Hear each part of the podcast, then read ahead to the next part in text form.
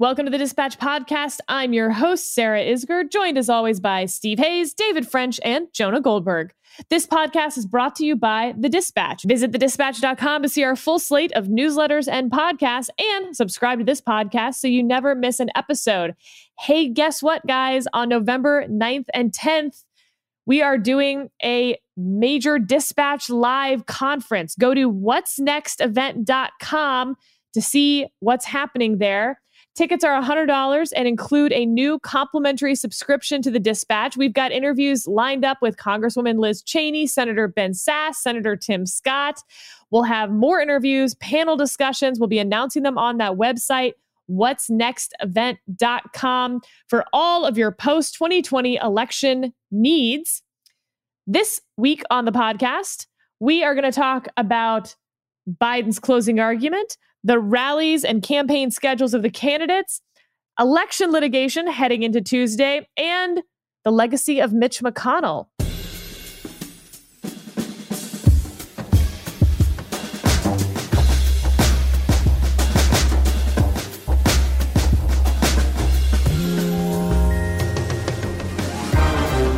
Let's dive right in. Steve, we're coming to you on Biden's closing argument. Yeah, really interesting to look at the argument that he's been making uh, increasingly over the past couple weeks. It's been a theme of his campaign, but he's now made it, I think, the centerpiece of his closing argument. And it's this if Joe Biden is elected, he will be president uh, not of the red states, the blue states, but the United States, picking up on Barack Obama's 2004 convention speech. And that a Biden presidency will heal America after a divisive and difficult four years. The question I have is whether, having closed with that argument, Joe Biden is constrained as president if he wins. Will this keep him from being the Trojan horse for uh, super progressivism that uh, some folks on the left want him to be? And I'll start that question with you, Sarah. I think that's an interesting question. I think that is the question of the Biden presidency and what the the the stressor on it will be throughout. You will have, in theory, a uh, you know Chuck Schumer over a majority in the Senate, Nancy Pelosi with a majority in the House, and then a Biden presidency being pulled by those branches to do more, do farther left. And remember, uh, Schumer and Pelosi have been sitting there battling with Republicans who they feel like have broken the rules, taken advantage. So there's a lot of ill will built up, I think, on the congressional side that Biden has missed out on since his days in the Senate. And will they, you know, will their anger and resentment, et cetera, convince him that the Republicans are not acting in good faith?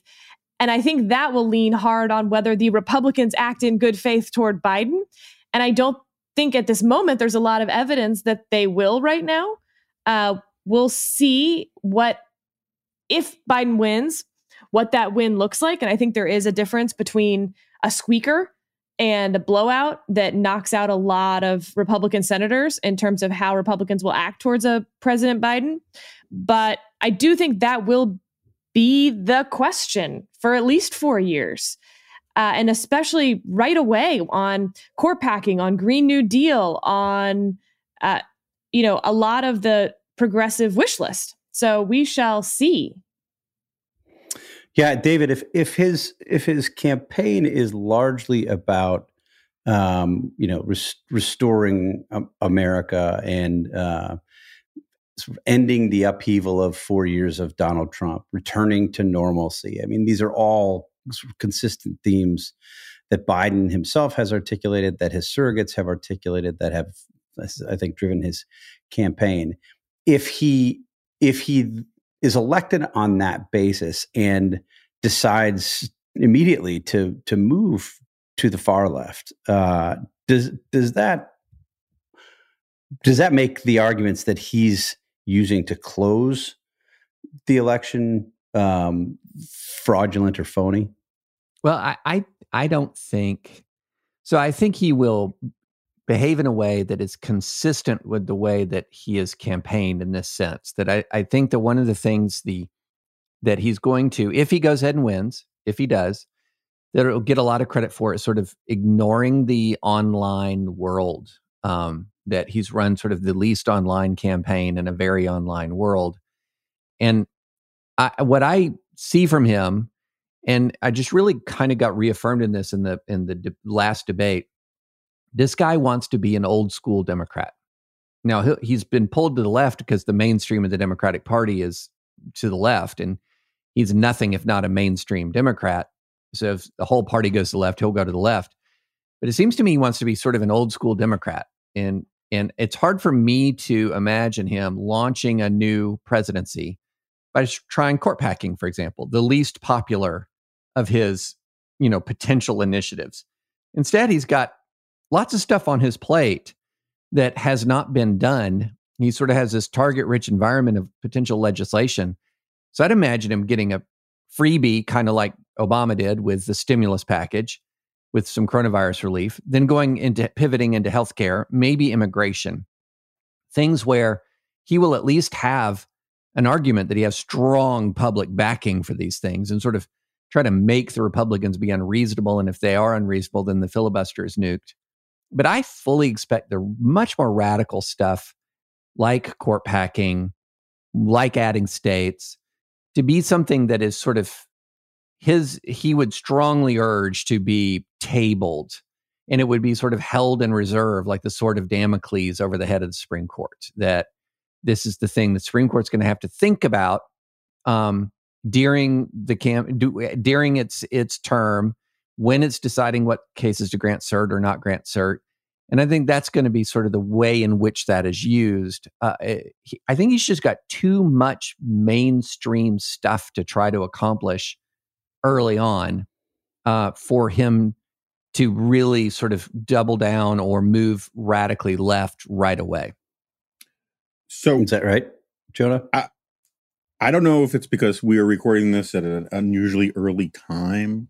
Hmm. Um, so everyone has got a sort of a Jeb level energy on this podcast so far. I think it's mainly Steve. I could. Steve is really bringing me down. I gotta say, it's a real yeah. sort of Wilford Brimley vibe I'm getting off of him this morning. Um, but uh, I also think there's something in the air right now because everyone is just being so nice, and uh, so I'm just gonna I'm, I'm gonna stir the pot a little bit.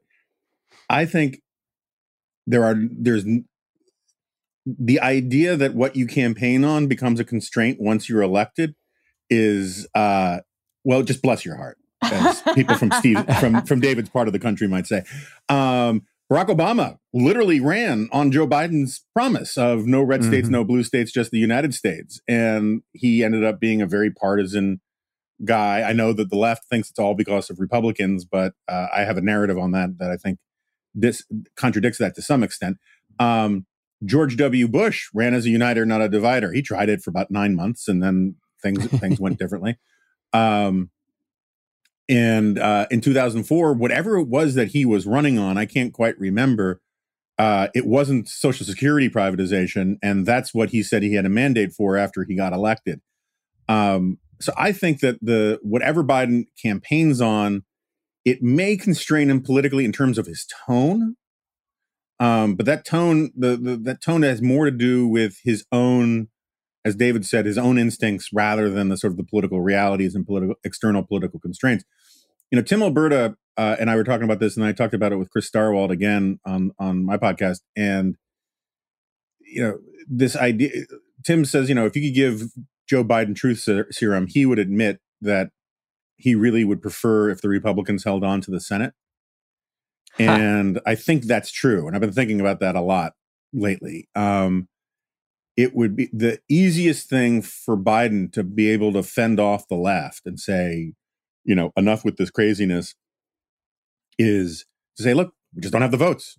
I got to work with Republicans. This isn't like me wanting to be a centrist guy. This is me dealing with the reality that I got to work with the guy across the aisle because it actually turns out that Biden and and and McConnell get along really well and have for years. And whenever because Obama was so bad at dealing with the Hill, they would always send Biden to go talk to McConnell, and and they had a pretty good working relationship, and I think they're legitimately friends. Um, and so having McConnell be his bad cop would be a much bigger constraint than um, you know people reminding him oh you promised to be a uniter not a divider and all that kind of stuff. Um, i suspect that there are still those natural constraints going on because there aren't enough votes to pack the courts. There aren't enough votes to add some states. I mean joe manchin's not going to vote for that. Kyrsten sinema's not going to vote for that. If the democrats have a, as good a year as some suggest in 2022 and maybe there are those votes but my hunch is, is that republicans could actually take back the senate if Biden let the left run the show for two years. So it's sort of like a wait and see kind of thing. But the underlying assumption there, and in David's answer, and in Sarah's answer, is that Biden would prefer to be a centrist. Is that true? I think. I think. Well, first, it's been a misnomer. His, I mean, and David touched on this slightly. Um, Biden was never a DLC Democrat, right? He was right. never a right. uh, Sam Nunn uh what was it chuck robb what was that guy's name um uh you know even he wasn't even a bill clinton dlc guy back when bill clinton was a dlc guy uh he was never a centrist in that sense he was a he wanted to be a centrist within the goalposts of the democratic party he wanted to be like you know uh, at the midpoint between the most right wing Democrat and the most left wing Democrat, not between Republicans and Democrats. And but I do think he's I don't think it's so much that he's a moderate or a centrist. I think he's an institutionalist. He spent his entire life in the Senate, except for eight years as vice president. He believes in the process stuff. And I think that's actually a that's one of the most commendable things about the guy as far as I'm concerned. Well, and and I don't, you know, I think he, as I said, he's in the middle of the Democratic Party, which is not the right. same thing as being in the middle of the of the of the country or in the middle, the American middle. Um, and the other thing I think is some of the radicalism won't be up to him necessarily. Um, you know, he might have to give his tacit permission if, for example, Chuck Schumer detonates the filibuster. Uh, but you know, I, I can easily imagine something happening early on and again, this is unless there's sort of some political malpractice in play where there is a mainstream, relatively popular, and mainstream Democrat, relatively popular proposal put forward. Maybe it's coronavirus that has too much money in it for the newly fiscally responsible Republican Senate. And they block it and filibuster it. And it's very popular. I could easily see Chuck Schumer moving right then and there to the nuclear option for legislation, doing away with it in an environment where it's the Republicans who seem unreasonable for, you know, much needed coronavirus relief. And then we're kind of off to the races with what the House and Senate start to send in uh, up into its direction. And you know, does he have the ability to say, you know, to say to his own team, uh, hold on, let's let's back up, uh, let's slow down. But at the same time, there's another thing that let's remember: big legislation is complicated and time consuming. And, and one of the reasons why I don't think Obama got done as much as he wanted to get done, perhaps, in addition to thinking, well, he's got this ma- majority that he's just going to have for a while and it evaporated just right away, is that it took a long time to do Obamacare. It was a long time to get to to do that, and I think we overestimate the ability to just send a pi- big pile of complicated legislation straight up to the president's desk. But I, I could be totally wrong about that. Democrats have a fascinating opportunity to define the Republican Party if they take control of the hmm. Senate and the House, because if this is a huge wave election, the Republican Party has been defined by Donald Trump. They will then, in theory, repudiate at least Trump himself. But Trump has so redefined the Republican Party and what it stands for for the last four years that basically the party will be floating out there, sort of finding its moorings. And th- there's nothing that defines a party better than being against the other party. And so the Democrats, in a way, can decide which things the Republican Party will define itself as. And this certainly happened during the Obama years with Obamacare. The Republican Party basically became defined as against Obamacare. Uh, and so I think Biden has an interesting opportunity to do that and to decide what Republicans run on in 2018, which would be really fascinating if they sort of made that strategic decision. I'll give one example, by the way, of the sort of grievance on the left driving where they're headed in a sort of silly way. I went to vote yesterday. And uh, on the Virginia ballot is a constitutional amendment to have a redistricting commission. And across the country, generally speaking, Democrats are in favor of nonpartisan redistricting commissions, and Republicans are largely against it because uh, Republicans were controlling state legislatures and were benefiting from that, and Democrats were not benefiting from it in the last two redistricting cycles. Well, lo and behold, as you may know, Democrats have control of the Virginia state government now. And when I came up and there were these big poster size sample ballots, I was very confused because the Republican ballot said that it was for the nonpartisan redistricting commission and the Fairfax Democratic Party was against the nonpartisan redistricting committee. And I was like, oh man, we are in for some four years of both sides uh, hitting equilibrium, but switching what they believe in. And that could be a really interesting moment in American politics. And a quick break to hear from one of our sponsors, Bespoke Post. This fall, as you get back into the swing of things, Bespoke Post has brand new seasonal Box of Awesome collection for guys guaranteed to upgrade your life. My husband got the weekend travel bag. It is pretty great. This is like a canvas bag, leather straps. He looks good carrying it. I know Jonah got a cask for whiskey making. Steve got this like man shirt situation going on. Whether it's gear to upgrade your autumn craft beers or cozy threads for when the temperature dips, Bespoke Post only sends guys the best stuff every month. No matter what you're into, Box of Awesome has you covered. From style and grooming goods to barware, cooking tools, and outdoor gear, Box of Awesome has collections for every part of your life. To get started, Take the quiz at boxofawesome.com. Your answers will help them pick the right box of awesome for you. They release new boxes every month across a ton of different categories. It's free to sign up and you can skip a month or cancel anytime. Each box costs only 45 bucks but has over $70 worth of gear inside. Get 20% off your first monthly box when you sign up at boxofawesome.com and enter the code dispatch at checkout. That's boxofawesome.com code dispatch for 20% off your first box of awesome.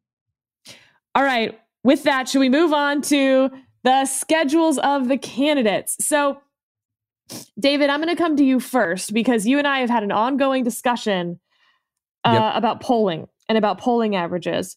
And my argument has been that polls are about a 10 day lagging indicator because an event has to happen, whatever that event may be. And then it has to seep into the electorate.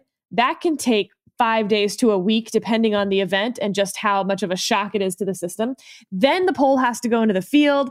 Uh, that takes you know four days sometimes and then the poll has to come out another day or two so oftentimes we're looking at a 10 day to two week lag from an event to actually seeing it show up in polls uh, and I also argued that the polls would narrow as we got closer to election day. I thought they would narrow in sort of early October. They didn't. Uh, they got more spread apart, David, as you and I have discussed. But here we are, less than a week out, and looky there, they're narrowing. So, not by a lot. The national polls uh, were in the mid 10s with Biden leading. Now it's at nine. But those state polls are narrowing in interesting ways. Florida was at four points for Biden. Now it's at 1.9. North Carolina was in the threes. Now it's in two. Arizona at one point was at five this month. Now it's at 2.9.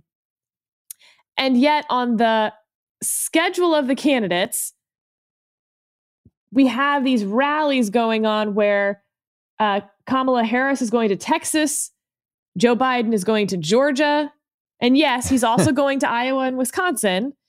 But Donald Trump is Iowa, keeping. But Iowa's a big one. I mean, Iowa was not one that was necessarily considered super in play. That's right. That's right. And uh, and Trump is keeping a pretty normal schedule where you'd imagine he would be North Carolina, Florida, Pennsylvania, etc. David, what do you think of their closing schedule? And what does that say about what the campaigns think is going on that uh, we're not seeing?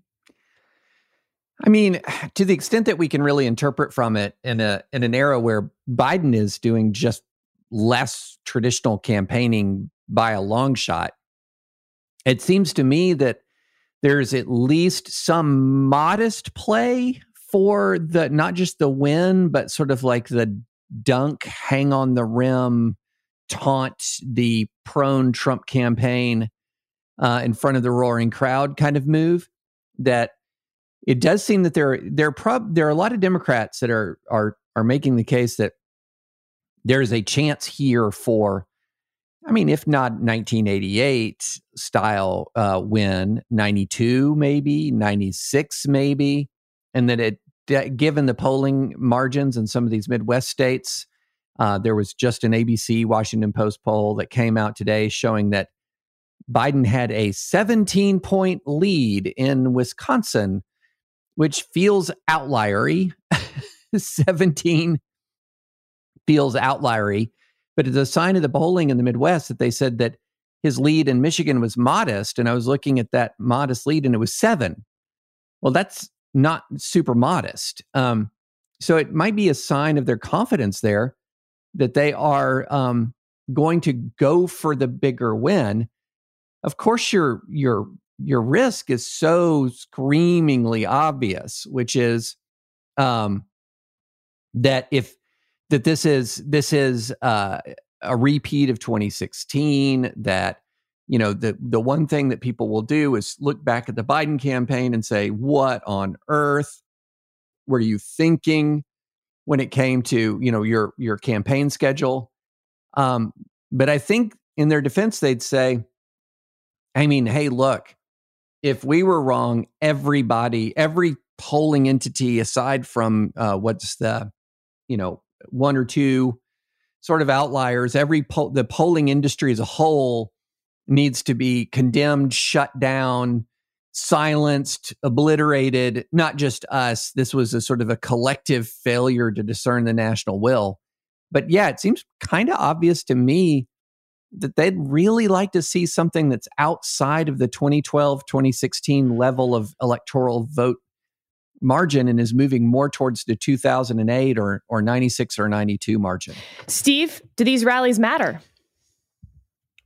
Um, you know, you've written a lot about that. I, I, think they can be they can matter as sort of a galvanizing um, tactic, but less for Joe Biden than for Donald Trump. I think in these closing days, just by the nature of the rallies that Biden is having. You know, he's having these drive-in rallies. Barack Obama's been doing events for for Joe Biden, and and we'll have a you know a field full of cars that by just by definition isn't going to have as many people attending. The the other dynamic to to appreciate here is the extent to which Biden is um, doing the bidding of Senate Democrats and those competitive campaigns in the states that you've mentioned, where Democrats think a visit from Biden to their state could help tip a competitive Senate election in their favor. They've been giving Biden pressure. This has been part of the dynamic now for a couple months as Biden has continued to maintain these leads in competitive states.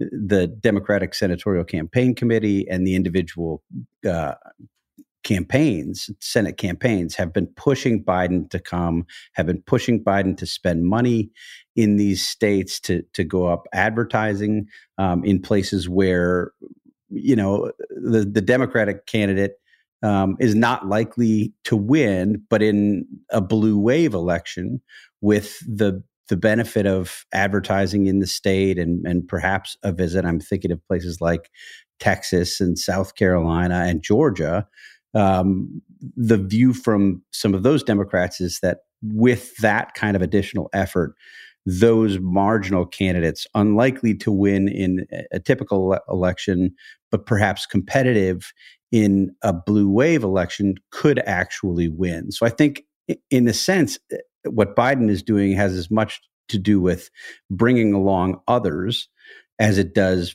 promoting his own candidacy. But it is certainly the, the case, as David notes, that the polling is pretty consistent here. I mean, we've seen some slight tightening, but you know, it's not like you have one polling outfit that has these numbers. I mean, the reason that we're able to point to these averages is because virtually everybody has similar numbers, not just in the public polling, too, I might add. You talk to Republicans who are polling in these states, they will tell you the same thing. And in some cases, those Republicans were had these numbers earlier, you know, showed a showed a, a place like Montana being much more competitive early than the, the sparse public polling in Montana indicated. So I think it's a combination of of those two factors. Jonah, what will we look back and uh, say when it comes to campaign tactics? You know, where we have the Trump campaign doing a lot of on the ground work and the Biden campaign basically saying, yeah, yeah, no, go ahead and watch the Trump stuff. We'll let that be the deciding factor on whether you vote for us or him. Uh, was that a good strategy, bad strategy? Or will it turn out that we find out the ground games don't make a difference? Um, uh, I don't know. I mean, it really it all depends on who wins, right? And right now, I think smart money is betting that Biden wins, and if Biden wins anywhere close to the margins that some people are talking about, um, then his strategy looks really good. Now the question is, did he need to have that strategy to win like that? And that's that's the unknowable thing. And um, but as someone who's been who was saying he should run a front porch campaign long before the pandemic hit, I think it's really hard to exaggerate how much the pandemic was sort of perfect for Joe Biden because it gave him an excuse not to have rallies. It gave him an excuse not to try to compete with Trump on his metrics, but instead on his own. It gave a whole permission structure for him to stay in the basement, as it were. It gave a whole permission structure for people to vote early. Um, and I do think that we'll look back on it. And one of the things that, um, you know, part of my argument about why Trump gets this stuff wrong is that not only is he frozen in this flat circle of time about 2016 and thinks the electorate hasn't changed since 2016, um, but he also gets his intelligence on the ground from watching shows that butter him up every night. And when you follow if you really think that Lou Dobbs has got his fingers on the pulse of the body politic and you take his advice and his guests' advice for how you should run your campaign, you're going to get into trouble. And so, like on the mask stuff, I think the mask thing is we're going to look back on that and say that was, if not literally, then at least emblematically, a perfect example of how the Trump campaign screwed up because poll after poll after poll is more pro mask than anti mask. And Trump may constantly talk as if he was taking the majority opinion, position when he wasn't. And Biden didn't have to be strident in taking the majority position because his whole strategy was in letting Trump hurt himself and stridently yell about his minority positions on all sorts of things, which is just sort of nuts. On on the broader picture, I think it's just really important to remember, sort of touching on what Steve said, that you know, the Biden campaign has seen all the polls we've seen. We have not seen all the polls the Biden campaign yes. has seen.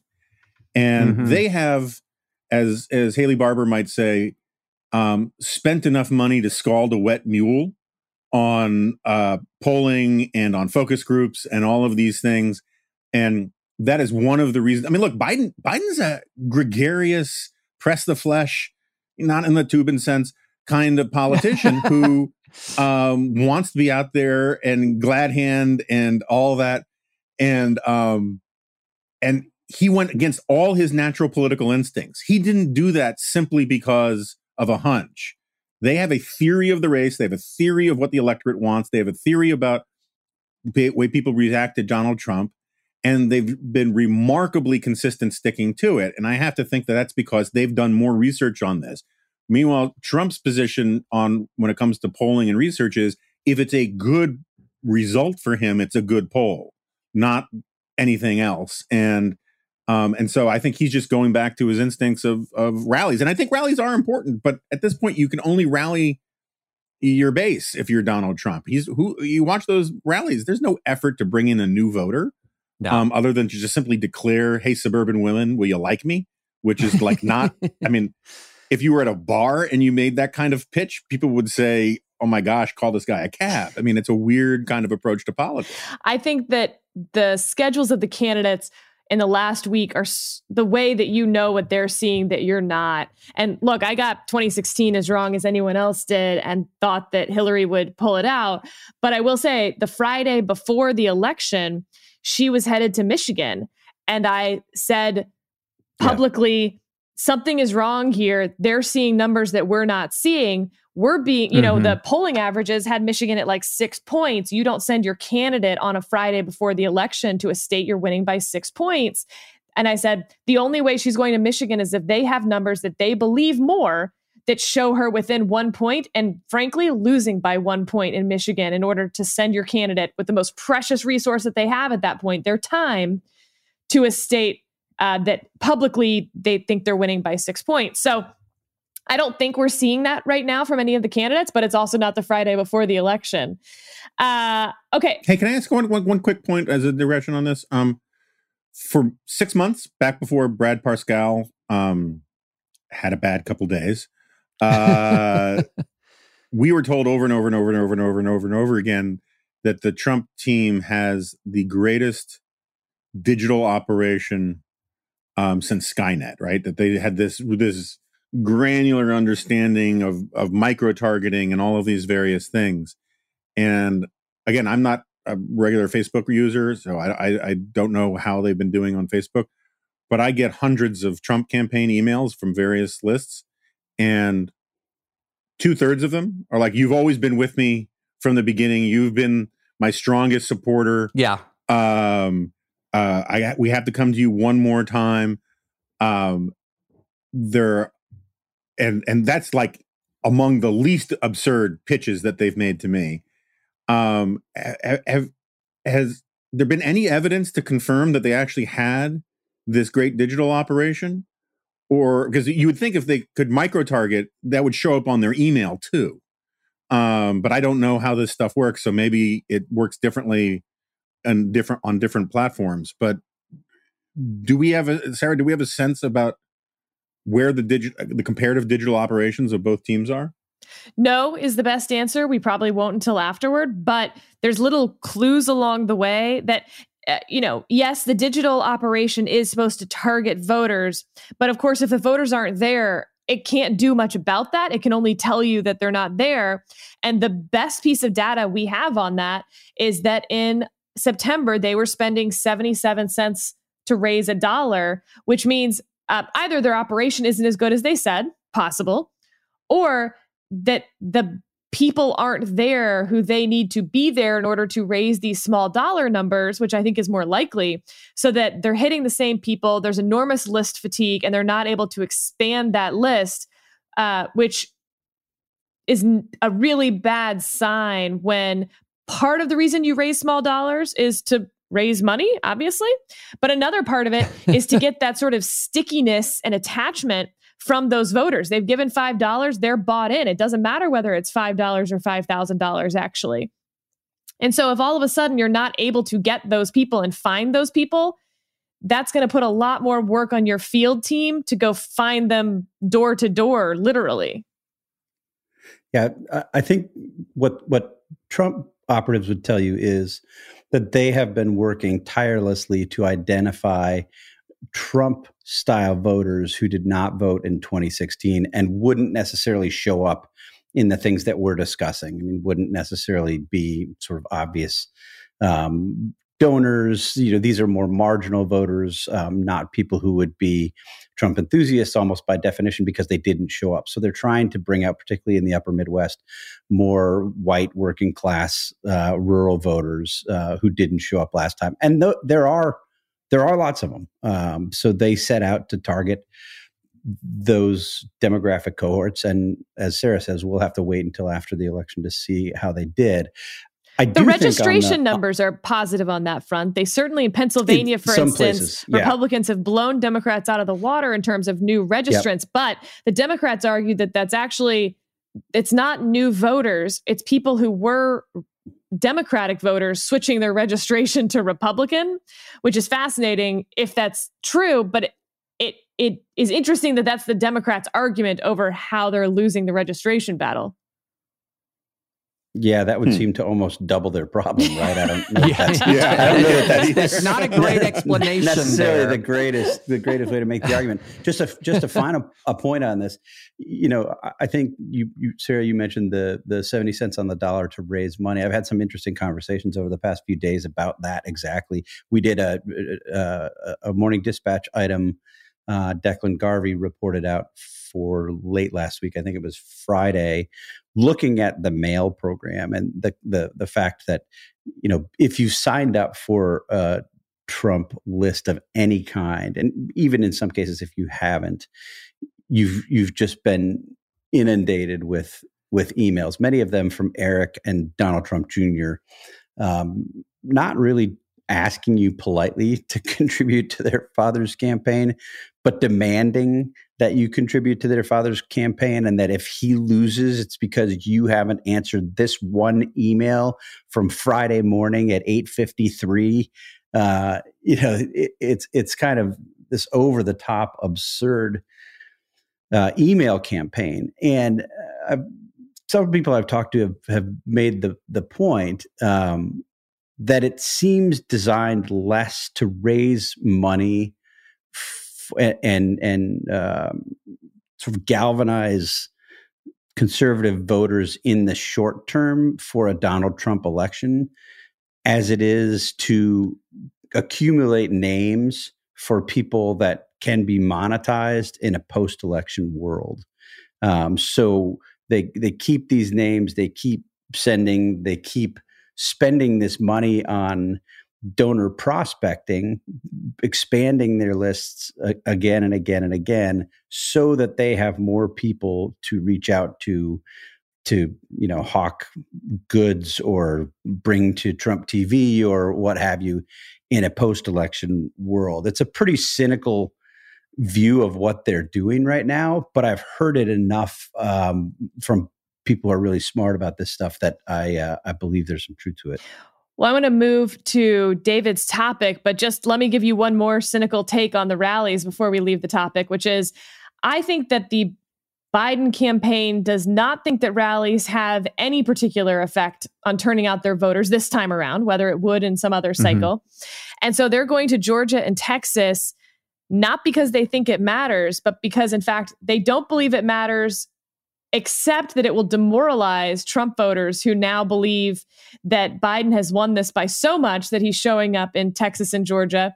And we saw a little piece of that where there was this, uh, I don't know, like story that broke through the the Twitters and the online world that Trump had pulled down all of his ads in Florida because they were out of money, which just turned out not to be true. But again, if you're sort of a regular Trump voter, you're seeing that Biden's going to Texas and Georgia. Trump's out of money to run ads in Florida. And I think that the, uh, you know, I've said all along the big difference between politics and corporations is that uh, Coke doesn't benefit when they convince Pepsi drinkers not to buy any soda at all. But that's not true in politics.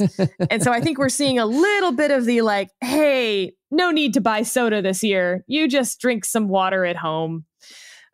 Uh, David, why don't you walk us through what's going to happen in the run up to election day, election day, some of these litigation pieces. Yeah. So we have, um, what a mess. I mean, I've been quoting that movie for a while. It's a mess. One of the, the oh best political movies. Goodness.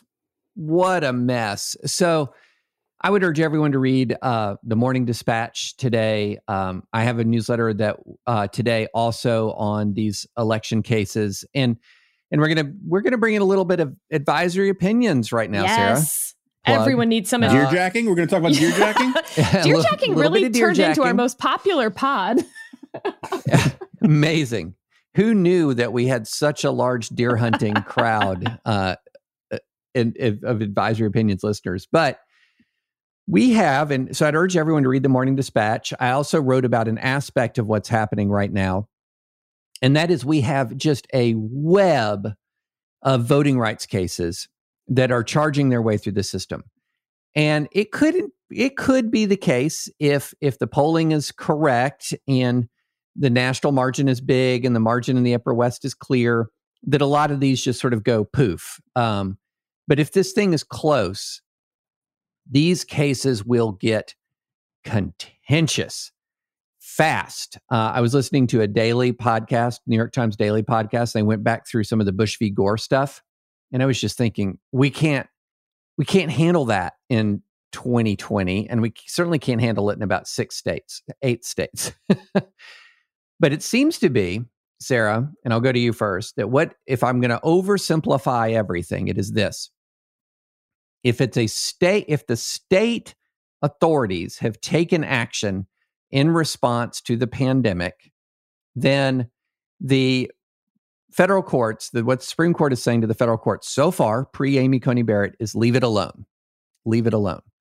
If the federal courts have taken action to override the state in during this pandemic, what the Supreme Court is saying is stay out of it, federal courts. Stay out of it. Which because it's 50 different state elections on the surface makes some sense with the exception that the voting right is a also a federally secured right. It's not just a state secured right. So i think that you can begin to see some of the tension here if the state's reaction to the pandemic is seen to be inadequate to secure voting rights especially as the pandemic is getting worse. Um, so can I if can I morph my question just a little bit? Sure. so here's the morphing. So number one, Sarah, um, A, do you think that that framing is correct? B, is it sustainable? And C, with the with the pandemic suddenly getting worse in a lot of places, is that going to disrupt some people's in-person voting plans? So, on the first question, there's a Supreme Court doctrine called Purcell, which basically states exactly what you just said, David, that in the immediate run up to an election, the federal courts should not be party to changing the rules, and that rule changing in general is disfavored. Uh, and the Supreme Court, this time around, inexplicably to me, in particular, Justice Roberts has not defined the contours of what Purcell actually means right. in a pandemic when the rules have to change a little. Um, and yes, they mm-hmm. could have mm-hmm. changed them back in March, but we didn't know really in March that this would last to November. Maybe around June or July, we had a pretty good idea that it was time to start making plans. Well, by the time the legislatures got around to it, it was August. I think Pennsylvania is such a good example of this because. uh, Pennsylvania, Michigan, and Wisconsin, as we discussed, are three of the states that by law, you can't count absentee ballots early. You can't start opening and counting the ballots. And Pennsylvania, both Democrats and Republicans, uh, thought that was silly this time around when you were going to have such a huge influx of mail in ballots. And so both sides were like, hey, we need to start counting these early this year. Let's just fast forward. They're not going to be counted early this year because hmm. it turns out trying to do some log rolling in August, then all of a sudden it was late August. Well, the, the Republicans originally wanted three weeks. Then within their own caucus, they were like, well, uh, we can't do three weeks. How about three days? And the governor, the Democratic governor was like, well, no, I want three weeks. And the Republicans like, well, we could give you three weeks, but uh, it'll come with these strings, which were poison pills. And then they were like, let's do three days with this other stuff. And so around and around politics, that's how it works. And here we are in November, and they never got it done. Uh, then most of these cases turn around how you're going to count ballots that are received after election day. These absentee ballots. Right. Now, if you know, some of it is what if they're postmarked before election day, but some of it is there is no postmark or they are postmarked after election day, up to three days after election day. Will you still count them? Some of it's on whether we'll count, um, look at signature matching at all which I think is fascinating because I just watched the uh, West Wing tribute episode that's on HBO Max where they redo Hartsfield's Landing on a, like a stage setting. And the pitches that they make for the commercial breaks from the actors were uh, in one of them that there's can't be voter fraud because we do signature matching but in court, they're arguing we shouldn't do signature matching. Um, and there's actually quite a bit of science that signature matching is BS anyway. So I'm not really taking a side on that. I just find it fascinating. It's witchcraft. But it's witchcraft. It is. Um, but I thought that the part that concerned me the most was the reaction to the Wisconsin case from the Supreme Court that just came out. So Pennsylvania had had a case in the Supreme Court where basically David, exactly what you said. They deferred to the state Supreme Court, which was going to allow these ballots to be counted after the fact. Wisconsin was the opposite. And so it was the opposite result. They said in Wisconsin, we won't count ballots that come in after election day. When the Pennsylvania case came out, everyone sort of went, huh, all right, is what it is. And the headlines were mostly, you know, Supreme Court deals blow to Republicans in election litigation. But when the Wisconsin case came out, the left said that this was further proof that we needed to pack the court, that this was the court going totally crazy, and that they were setting the groundwork for handing the election to Donald Trump if they could. And I was like, whoa, whoa, whoa, that's way, that's blowing this way out of proportion when we had the exact same case basically that came out the other way. So maybe look at why Pennsylvania came out the opposite of Wisconsin versus all of a sudden the election's going to get stolen for Donald Trump by the Supreme Court. And the the fact that that narrative was just kind of accepted everywhere that I've seen it to me is not a great sign for what happens if this is a close race or if forget the presidency if the Senate hangs in the balance and then there's a bunch of these Senate uh, recounts potentially as well. Steve, do you feel like some people with ski masks hijacked our plane and held an AO, you know, advisory opinions was, podcast on our podcast. This is I was just about to go to you, Jonah. I was just about. Jonah, what do you think of the Purcell doctrine? You.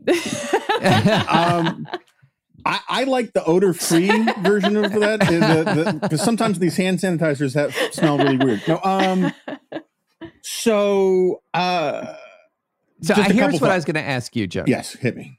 Okay, is so we just laid out here's these two separate here's what the court's doing. If it's a federal change from a federal judge of to state standards the the court is saying no. If it's a state change to state standards the state is saying yes.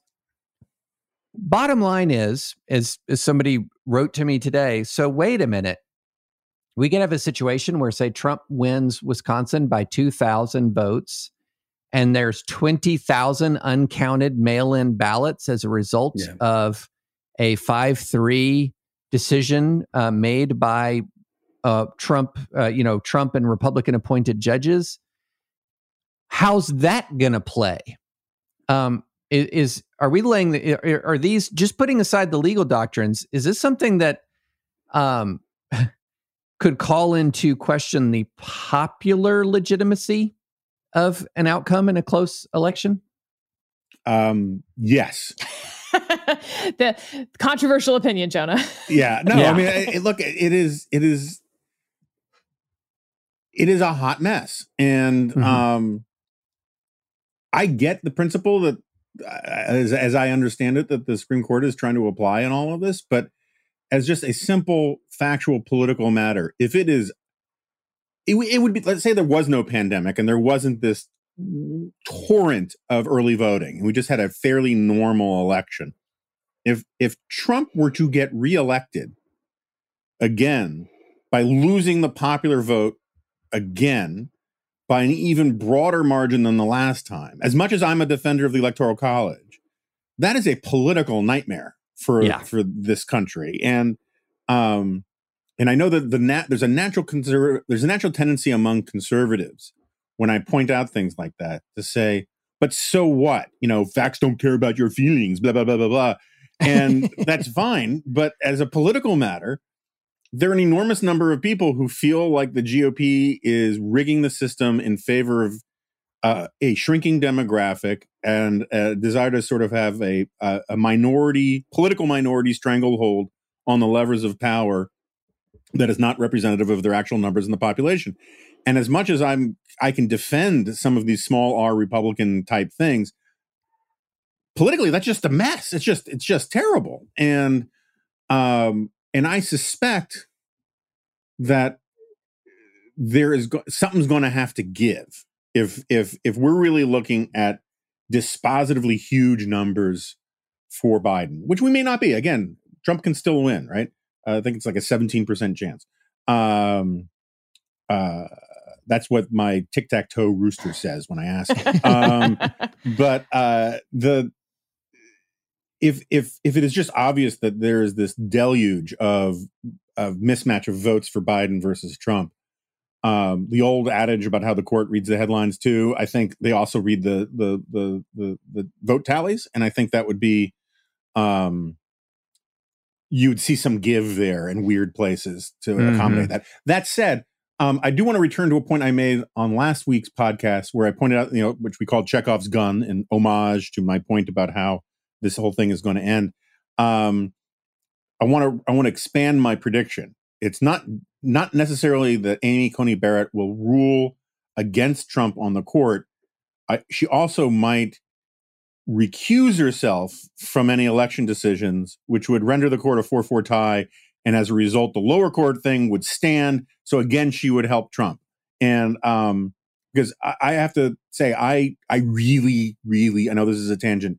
I disliked her participating in that political rally thing. I'm glad she's on the court, but I think she does have a political problem of seeming like she's just too into MAGA world. Um, even though I don't think that's necessarily accurate on the facts. And so I I do think there's not a terrible case. I don't know what the law says, but as a matter of political optics, her recusing herself from some of these cases might be better for the Republic um, than her participating in them. But that's just my two cents. There's an interesting recusal theory about uh, the Obamacare case that she may recuse from the Obamacare case because she participated in a moot court about it. And so, uh, at least to some extent, her opinion about the Obamacare case is already known. Um, spoiler alert, uh, it does not appear that she would have voted to overturn the whole law. Um, right. So, there, there might be some pretty compelling arguments, even though it's arguably not legally required or not legally required that there might be some prudential considerations. So here's my question to Steve. Steve, thoughts? I like that. I like that. I can take it in any direction I want to. So, just two very big picture takeaways from all of this, and and again, um, people should go and look at uh, Wednesday's morning dispatch, where we have a sort of point by point uh, review of all of these disputes, state by state by state. Is sort of long term uh, impression and, sh- and short term concern. The long term impression is when you look at these states cumulatively, it it is hard to escape the fact that Republicans want people to vote less. And mm-hmm. while that's not necessarily new, that is not a strong place for a political party to be. Uh, if you have confidence in your ideas and the ability to persuade people that you're right, you should be happy to have more people vote. And I know the people who work in the trenches of electoral politics will call that hopelessly naive because they have in the past.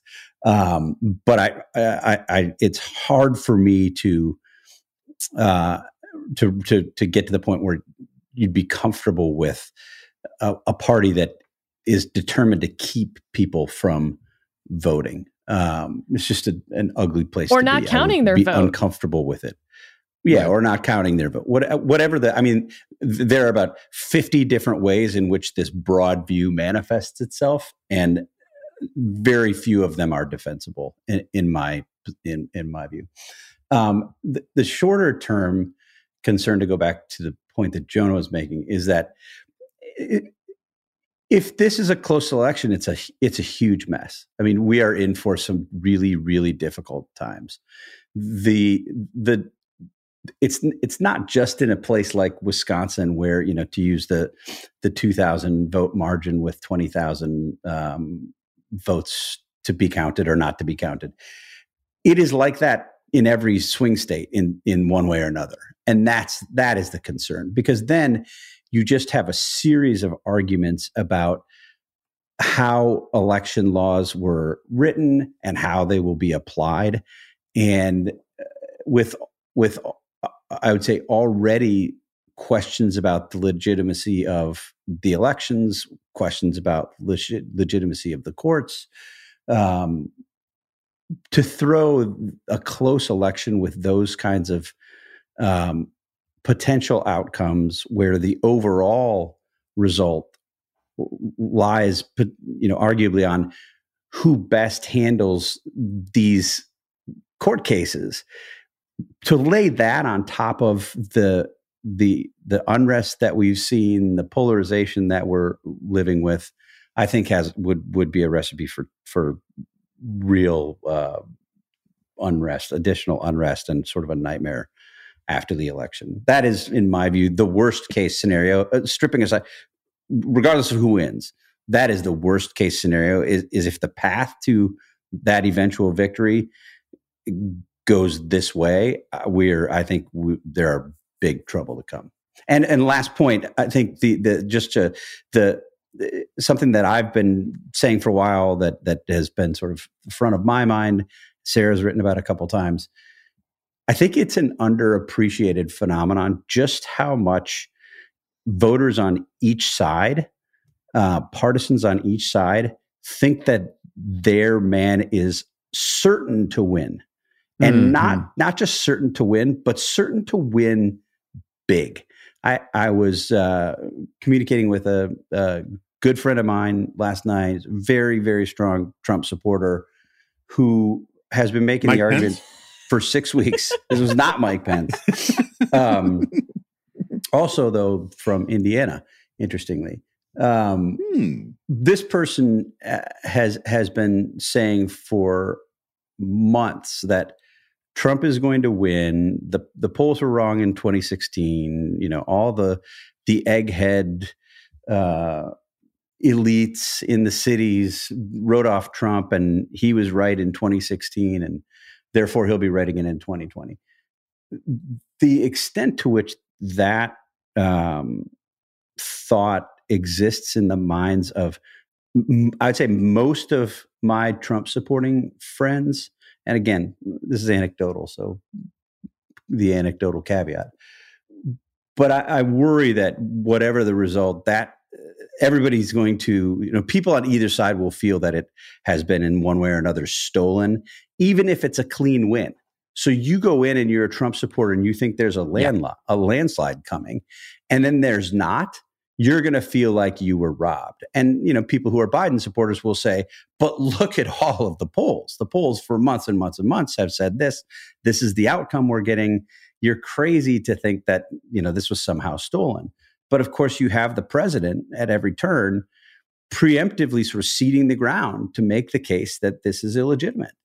And I think on the flip side, if Trump were to win, because all of the polls have suggested what they have, because it's been so consistent, because we started a podcast today with my question about what the Biden presidency would be like, it will be hard for for sort of you know non uh, for for media types, for non-Trump supporters and others to say, well, you know, it just was an obvious win. This is what happened. So I think adding that on top of the the court cases that we've talked about, there is still a real potential in any kind of a close race for for some real ugliness in, in the weeks ahead. Let's take a quick break and hear from one of our sponsors today, Acton Line Podcast. Acton Line is the flagship podcast of the Acton Institute for the Study of Religion and Liberty, dedicated to the promotion of a free and virtuous society characterized by individual liberty and sustained by religious principles. With episodes released every Wednesday, Acton Line brings together writers, economists, religious leaders, thinkers, journalists, newsmakers, and more in conversations that bridge the gap between good intentions and sound economics. By demonstrating the compatibility of faith, liberty, and free markets, conversations on Acton Line reveal how economic freedom is essential to creating an environment in which religious freedom can flourish, but also that the market can function only when people behave morally. Faith and freedom must go hand in hand. To subscribe to Acton Line, visit acton.org slash dispatch or search Acton Line on Apple Podcasts, Google Play, Spotify, Stitcher, or where fine podcasts are available. That's acton.org slash dispatch to subscribe. Well, let's move to a unifying figure Mitch McConnell, Jonah. so, um, I was just thinking about this. You know, Amy Coney Barrett. Whatever you think about the optics of it all, whatever you think about her qualifications, this is just a massive win for conservatives in the political sense. It is a massive win for the conservative legal movement. It is a massive win for really the conservative establishment. Um, and uh, and I think it's that last point that really doesn't get wa- well understood. We've we've lived in a weird world where um, all wins for the president get counted as among particularly among conservatives uh, but among i think the media in general all wins for trump get counted as trump wins. All failures by trump get counted as um, depending on who you're talking to sort of the establishment or the deep state undermining him. And uh, this is an article of faith that with that can withstand almost any amount of analytical or factual uh, dissection. And um, and so it just occurs to me that if you were a historian writing about this period, whatever you think about Mitch McConnell as a person, whatever you think about Mitch McConnell as a political actor, um, whatever your feelings about the Merrick Garland stuff, all of that to one side. Mitch McConnell is the single most successful political figure of the la- of the of the Trump era, including if Trump loses, Trump.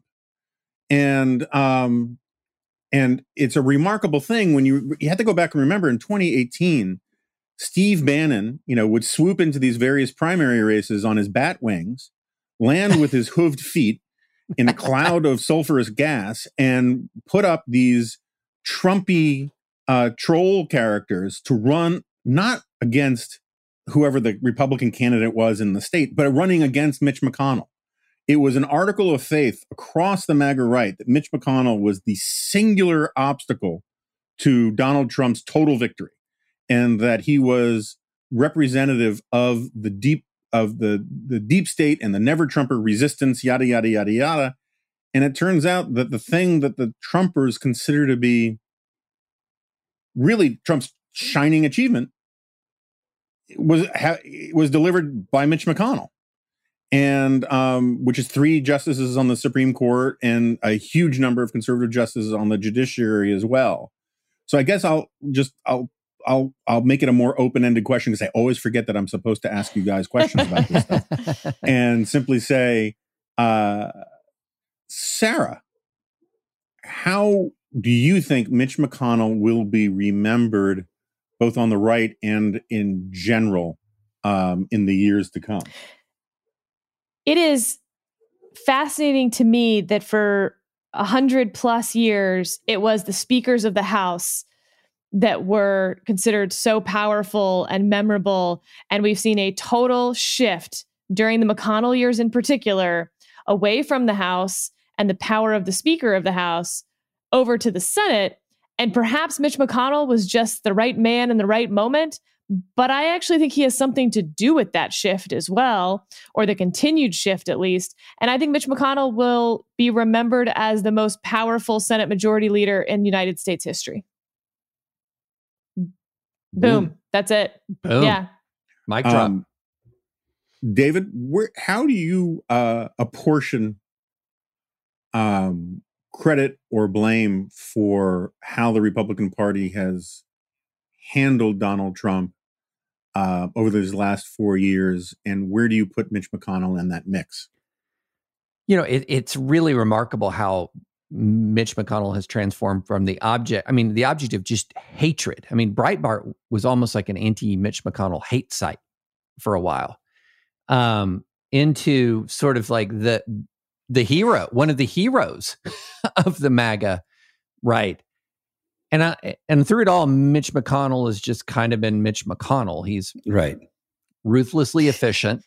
He seeks to project protect his majority. He understands where his leg- legacy is going to be located, and he just goes right after it. Um, but now there's and, like the memification look, of Mitch McConnell. I mean, it's it's sort of an RBG reverse negative thing of like, remember, you know, the turtle and cocaine Mitch and all of that. It's oh, fascinating. Yeah. yeah I, I, mean, it, it just is absolutely remarkable the extent to which the perception of him in MAGA country has just flipped on its head. Um, and and the other thing that's kind of weird about it is that, you know, we've heard all of these pundit, these MAGA pundits and sneering at conservatism inc you know and some of them are particularly disdainful some of them of you know classical liberalism and fusionism. Well do you know what the story of the judges is? The story of the judges is the absolute triumph of the personification of conservatism inc. the federalist society this entity that has spent really decades building up this pipeline of, of judges who are, guess what? Almost all of them sort of classical liberal originalists who some of the populist, uh, some of the popular, more intelligent populist thinkers go, wait a minute, these are some of the same kinds of, you know, legal minds and that we don't want. Right. these are not your integralists. These are not your, you know, common good conservatives. Um, the, and so what what has happened here is a triumph of conservative inc and and and classical liberalism working through a uh, a a streamlined judicial confirmation process, streamlined ironically enough by Harry Reid, and a lot of forces have come together at once. And and how will it be remembered? I think one thing that'll be interesting as as people reflect back on um, the the Trump era is kind of how much the defeated, the alleged, you know, the defeated conservatism Inc. aspect of their GOP actually prevailed, actually achieved policy successes from the Ryan tax cut to the McConnell FedSoc judicial pipeline, and how much the populist side really didn't get much at all. Well, they got to own the libs. So I did was, get to own the libs. I got important. some good memes and a few a miles of food on people's plates, but owning a few miles of wall. But yeah. yeah, that's that's it. Steve, any thoughts on this? I, I, I, to quote, to quote. Well, first of all, to quote Mitch McConnell, first you get the, first you get the yayo, then you get the money, then you get the power. But to quote David, uh, thoughts? I mean, sounds like a sounds like a, a, a, David French endorsement for for Donald Trump. I mean, the things that have happened in the Trump era on the uh, you know for for conservative establishment and philosophical classical liberals, uh, huge wins. Um, no, and, and I, I, would just say you're you're right to point out that um, a lot of the sort of MAGA wish list has not happened, despite the fact that the president is touring the country now, telling his rally crowds that the that the wall is being built is, is uh, has made a ton of progress, and that Mexico is paying for it. And literally, is making that case now. It's sort of for for four years has been the easiest thing to point to uh, of the failures of you know sort of the the Trumpy campaign slogans from 2016 and he's now just decided that he's going to just claim it's true even though it's not true. Steve the wall's going to be done in two weeks. It's probably right. Probably just right. like just, just, like healthcare is going to come out in two weeks. And mexico is going to somehow pay for it That's either right. by secret tariffs or um I mean, the most interesting thing i think is is uh, a point that david made which is that mitch mcconnell did what he did simply by being mitch mcconnell and pressing on Mitch McConnell's priorities. I mean, his number one priority for years, in addition to just uh, remaining Senate Majority Leader, has been um, to remake the federal judiciary. He's not. There's no secret about it. He doesn't pretend otherwise. He talks openly about it. He uh, emphasizes how important it is, and it's precisely what he's done.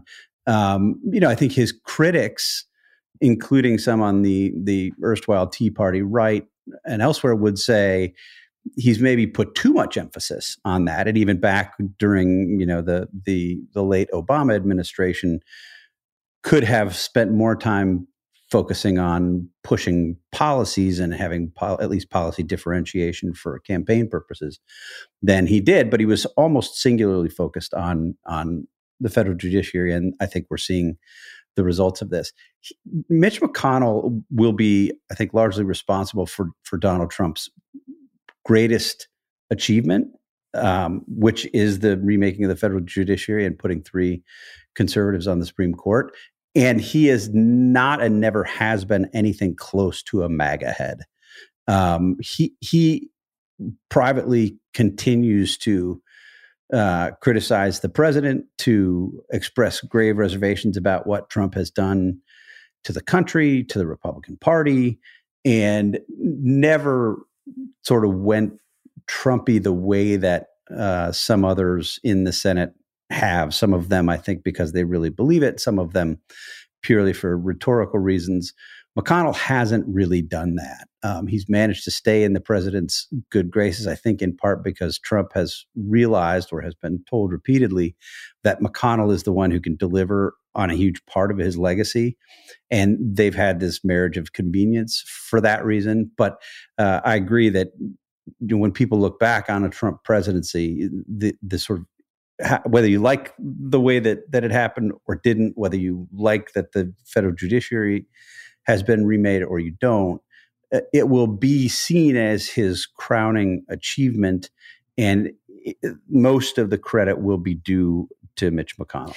And with that, the most important question of the podcast Steve, what's your favorite Halloween candy? Snickers.